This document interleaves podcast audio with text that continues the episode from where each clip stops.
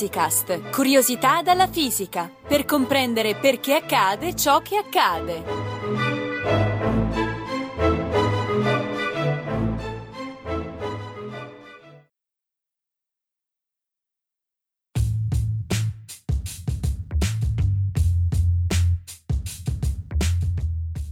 Le automobili elettriche, quando frenano, non dissipano la loro energia in calore, ma la recuperano utilizzando dei condensatori. Ma cosa sono questi oggetti e come funzionano? Lo chiediamo a Giovanni Vittorio Pallottino, già docente presso il Dipartimento di Fisica dell'Università Sapienza di Roma. Ci puoi spiegare che cos'è effettivamente un condensatore e come funziona e a che cosa serve? Certo.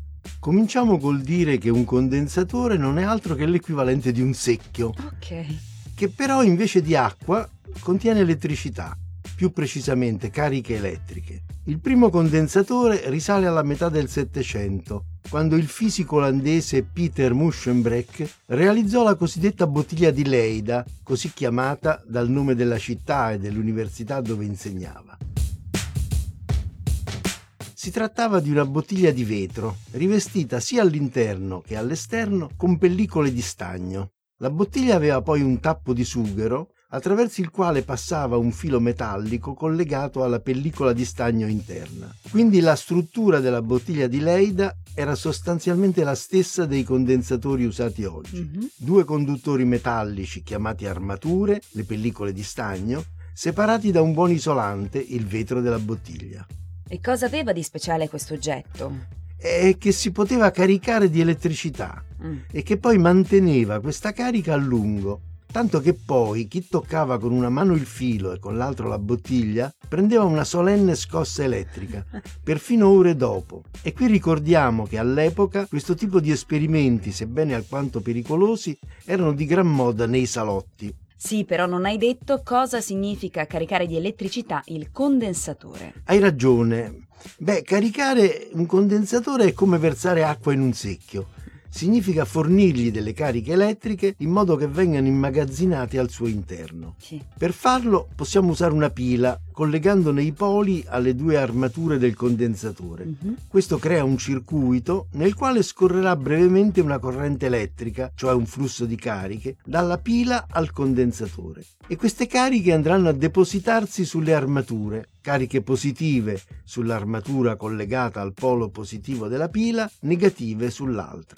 Ma ai tempi della bottiglia di Leida la pila ancora non era stata inventata. Sì. E le cariche elettriche si ottenevano in altri modi, per esempio sfruttando il cosiddetto strofinio, cioè il fenomeno che forse lo ricordi, per cui strofinando con un panno una bacchetta di vetro o di plastica, questa si elettrizza e diventa capace di attrarre dei pezzetti di carta. Certo. E per scaricare il condensatore invece? Per scaricare il condensatore basta collegare elettricamente tra loro le due armature, in modo che le cariche opposte possano neutralizzarsi a vicenda. Sì. Così il condensatore si svuota delle sue cariche e la tensione ai suoi capi va a zero. Torniamo all'analogia con il secchio d'acqua, professore. L'analogia funziona perché il condensatore, come abbiamo detto, si può caricare e scaricare proprio come un secchio si può riempire e svuotare. Ma non solo, come il grado di riempimento di un secchio è misurato dall'altezza dell'acqua al suo interno, così il riempimento di un condensatore è misurato dalla tensione tra le sue armature, che è proporzionale alla carica elettrica immagazzinata al suo interno. I secchi possono essere più o meno grandi, cioè possono contenere varie quantità di acqua. E i condensatori? E qui entra in gioco la caratteristica essenziale dei condensatori, chiamata capacità elettrica, che rappresenta l'attitudine a immagazzinare carica. Questa grandezza, che si esprime in unità chiamate farad, è data dal rapporto tra la carica elettrica immagazzinata da un condensatore e la tensione che si stabilisce tra i suoi poli, cioè tra le sue armature. E quindi la capacità di un condensatore è uguale numericamente alla quantità di carica che esso immagazzina quando lo si carica alla tensione di 1 volt. La gamma dei valori di capacità dei condensatori usati nei vari impieghi è estesissima, perché le capacità più grandi sono miliardi di volte maggiori di quelle più piccole. Ecco, però a questo punto ancora non mi è chiaro cosa significa davvero la capacità di un condensatore. Anche qui l'analogia con i secchi ci può aiutare. Il fatto che la capacità di un condensatore sia data dal rapporto tra la carica immagazzinata e la tensione ai suoi capi vuol dire che esso è tanto più capace quanto più carica può immagazzinare a parità di tensione, proprio come avviene in un secchio, la cui capacità aumenta con la sua larghezza. Più è largo e più acqua può contenere per ogni millimetro di altezza. Ma la capacità di un secchio dipende dalla sua forma e dalle sue dimensioni. Qui invece sembra che tu possa introdurre nel condensatore una quantità di carica a piacere purché regoli opportunamente la tensione. Beh, non è così, perché anche nei condensatori la capacità, come nei secchi, dipende dalla geometria. Consideriamo la struttura più semplice, quella del cosiddetto condensatore piano, che è costituito da due lastre metalliche parallele separate da un isolante o dal vuoto. Ora, la capacità di questo oggetto è direttamente proporzionale all'area delle armature e inversamente proporzionale allo spessore dell'isolante. Sì. Quindi, per ottenere grandi capacità, si devono avere superfici molto estese e spessori molto piccoli. E per esempio si può ottenere una superficie molto estesa senza eccedere in ingombro, arrotolando a formare un cilindretto una lunga striscia costituita da strati sottilissimi di metallo, simile alla carta alluminata che si usa in cucina, separati tra loro da un isolante, per esempio plastica. Quanto allo spessore dell'isolante, non si può ridurlo a piacere per aumentare la capacità, senza che venga attraversato da una scarica, cosa che avviene quando il rapporto tra la tensione e lo spessore supera un certo limite, che è caratteristico di ciascun tipo di materiale isolante. Come si fa a sapere se un condensatore è carico? Per verificare lo stato di carica si può usare un tester, uno strumento che si acquista per pochi euro, misurando la tensione ai capi del condensatore che, come si è detto, è proporzionale alla carica immagazzinata nel dispositivo. Sì. Questo però è fattibile soltanto se la capacità del condensatore è abbastanza grande, altrimenti esso si scarica attraverso lo strumento prima di poter leggere la tensione. Il funzionamento dei condensatori di grande capacità, diciamo da qualche millesimo di farad in su, si può verificare con un semplicissimo esperimento. E di cosa si tratta? Si prende un condensatore e lo si collega un attimo a una batteria per caricarlo. Sì. Poi lo si collega a una lampadinetta di tensione corrispondente a quella della batteria. Si può usare una lampadina a incandescenza, e se ne trovano ancora, oppure una a LED. E allora si osserva che questa si accende e resta brevemente accesa tanto più a lungo quanto è maggiore la capacità del condensatore. Ma perché la lampadina si accende? Perché quando la si collega al condensatore si forma un circuito elettrico chiuso nel quale può scorrere quella carica elettrica che era immagazzinata nel condensatore. E come si è detto prima, il flusso delle cariche che scorrono non è altro che una corrente elettrica, quanto appunto occorre per accendere la lampadina. Ma professore, per accendere una lampadina occorre spendere energia, e questa da dove proviene? Ovviamente proviene dal condensatore, che quando è carico possiede energia, quella che si era dovuto spendere per caricarlo e che nel nostro esempio era stata fornita dalla batteria. Quando poi si collega la lampadina al condensatore, la corrente che scorre trasporta questa energia alla lampadina, dove si trasforma parte in luce e parte in calore. La proprietà dei condensatori di immagazzinare energia per poi restituirla quando occorre è assai importante anche dal punto di vista degli impieghi. Già, su questo non ci hai detto nulla. Insomma, a che servono in pratica questi condensatori? Servono a tante cose, ma una è particolarmente interessante in un mondo nel quale l'energia è un bene prezioso ed è diventato essenziale evitare di sprecarla, cioè il frenamento rigenerativo delle automobili. Vediamo di che si tratta considerando un'auto in marcia, che quindi possiede energia di movimento. Quando si frena la vettura, questa energia non è più utilizzabile perché viene dissipata in calore. Più precisamente, quando si preme il freno, le cosiddette pastiglie frenanti vengono premute contro dei dischi che sono solidali con le ruote. Si produce allora un attrito che esercita la forza frenante, sviluppando calore che si disperde nell'ambiente. Nelle automobili elettriche, invece, l'energia di movimento si recupera grazie all'impiego di condensatori di grande capacità. Ma l'energia di movimento dell'auto è una energia meccanica, mentre per caricare dei condensatori occorre energia elettrica. E allora come funziona questo recupero? Beh, il punto essenziale è che i motori delle automobili elettriche sono di tipo reversibile, cioè possono funzionare anche come generatori. Quando freni non è più il motore a far girare le ruote, sono queste ultime che fanno girare il motore, che così esercita un'azione frenante su di esse e nello stesso tempo produce elettricità perché si comporta da generatore. Detto in altro modo, il motore sottrae energia meccanica al moto della vettura, che quindi rallenta, e trasforma questa energia meccanica in energia elettrica. L'energia elettrica così prodotta viene catturata dai condensatori che la immagazzinano per poi usarla quando si tornerà ad accelerare l'automobile. E quanta energia si risparmia in questo modo?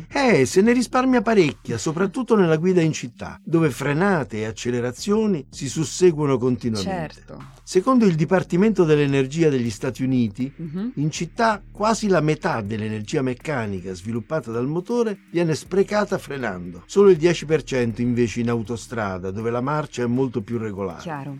Ma questa tecnica di recupero è stata resa possibile solo da quando, negli ultimi decenni, sono stati realizzati condensatori di grandissima capacità, chiamati supercondensatori, con valori di capacità che arrivano a migliaia di farad. E questo è chiaro, però che cos'altro si fa con i condensatori? I loro impieghi, come abbiamo accennato, sono vari e molto numerosi. Ma dopo aver parlato di capacità molto grandi, parliamo di capacità piccolissime, anzi veramente minuscole, perché si tratta di decine di femtofarad, cioè di milionesimi di miliardesimi di farad. Wow. Questi nanocondensatori sono le cellette delle memorie usate nei computer, nei tablet e negli smartphone, cellette che rappresentano ciascuna un bit di informazione, cioè un 1 oppure uno 0 a seconda che il nanocondensatore sia carico oppure scarico. Chiaro. Ma perché si usano capacità così piccole? Immagino che in tal caso anche la quantità di carica elettrica immagazzinata sia molto piccola, magari dando luogo a inconvenienti. E infatti ho già spiegato che la capacità di un condensatore dipende dall'area delle armature. Le celle di memoria, per poter entrare in gran numero in uno smartphone, devono essere piccole e di conseguenza sarà piccola la loro capacità. Quanto agli inconvenienti dovuti alla piccolezza della carica immagazzinata, questi effettivamente ci sono, ma c'è anche la tecnologia per affrontarli. Tant'è vero che queste memorie funzionano benissimo. Hai mai ricevuto dal tuo smartphone un messaggio che annunci un errore della memoria? No, effettivamente mai. E quali sono questi inconvenienti, professore? Tutti i condensatori tendono a perdere carica. È come avviene in un secchio d'acqua esposto all'aria, dove l'acqua pian piano evapora. E quando la quantità di carica è molto piccola, come appunto nelle cellette di memoria, il processo di scarica è piuttosto rapido, conducendo a perdere le informazioni. Per risolvere il problema, queste memorie vanno continuamente rinfrescate, come si dice in gergo. In pratica ne viene letto il contenuto periodicamente per poi riscriverlo tale e quale grazie ad appositi circuiti, e così si ricaricano quei condensatori che avevano perso un po' della carica iniziale. Ma non è tutto. Perché? Che cos'altro c'è? C'è la radioattività naturale, alla quale contribuiscono anche i raggi cosmici. E allora una particella un po' vivace, per esempio una particella alfa, che colpisce il condensatorino di memoria, può liberare elettroni in quantità tale da alterarne il contenuto. Ma anche questo problema si risolve immagazzinando informazioni sovrabbondanti rispetto a quello strettamente necessario. E poi, nella fase di lettura, utilizzando appositi codici che provvedono a correggere gli errori. Questo veramente non è affatto chiaro, E allora ti faccio un esempio molto semplice. Se ogni bit di informazione viene immagazzinato in 3 cellette, ce ne saranno sempre 2 che mantengono l'informazione corretta, anche se una particella di passaggio ha alterato l'informazione nella celletta rimanente. E quindi è possibile recuperare il dato originale, escludendo la possibilità veramente remota che 2 cellette possano essere alterate nello stesso momento. In pratica, però, si usano altri metodi di correzione automatica, molto più raffinati, che funzionano assai bene senza per questo dover arrivare a triplicare l'occupazione di memoria.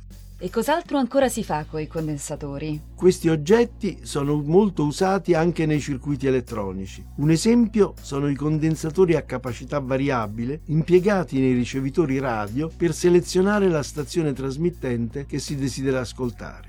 Ruotando la manopola di sintonia della radio si modifica infatti la capacità di un condensatore variabile, determinando la frequenza a cui l'apparecchio viene sintonizzato.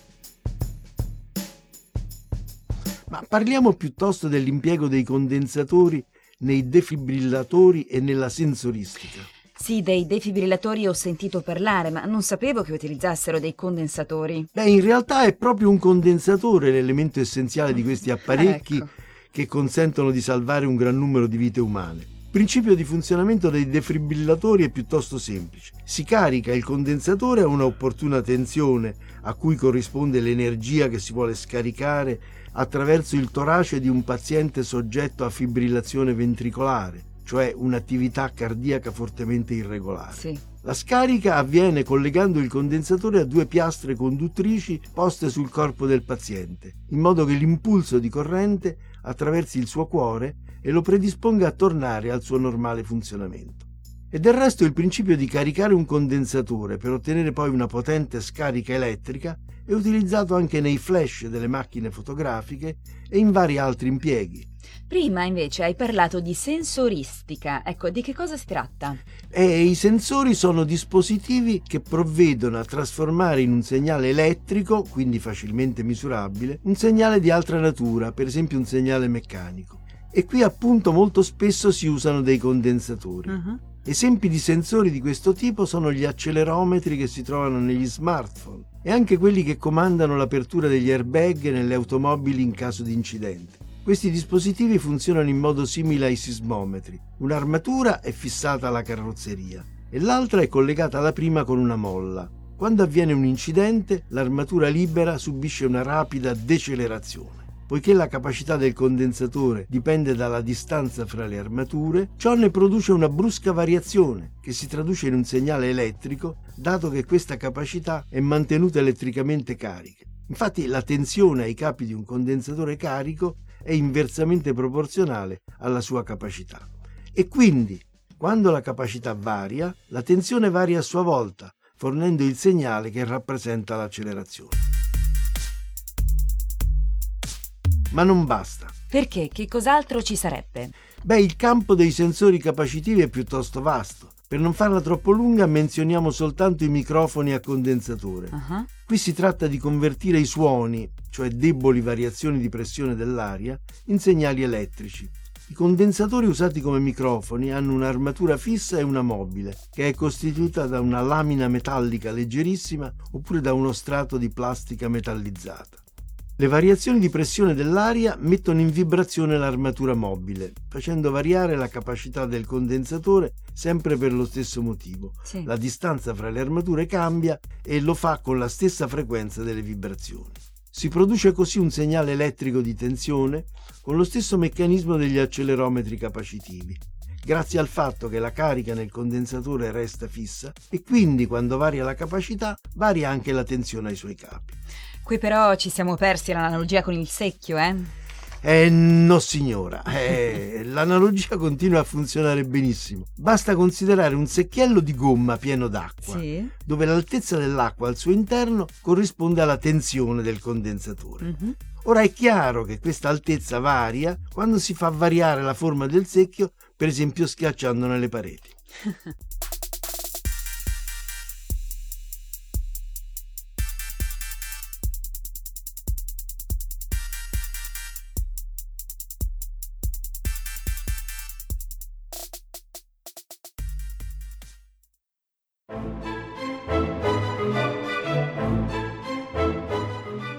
Fisicast è un podcast in cui docenti universitari e ricercatori parlano di fisica con il linguaggio di tutti i giorni, realizzato da Riccardo Faccini, Gianluca Licausi, Giovanni Mazzitelli e Giovanni Organtini, con la collaborazione di Chiara Piselli e Carlo Mancini, la regia di Antonella Bartoli ed Edoardo Massaro e il supporto dell'Associazione Frascati Scienze di Radio Sapienza. Tutte le puntate e altre informazioni sono consultabili su www.radioscienza.it/fisicast. Commenti e spunti su possibili argomenti di interesse sono per noi preziosi, dunque potete contattarci a fisicast@radioscienza.it.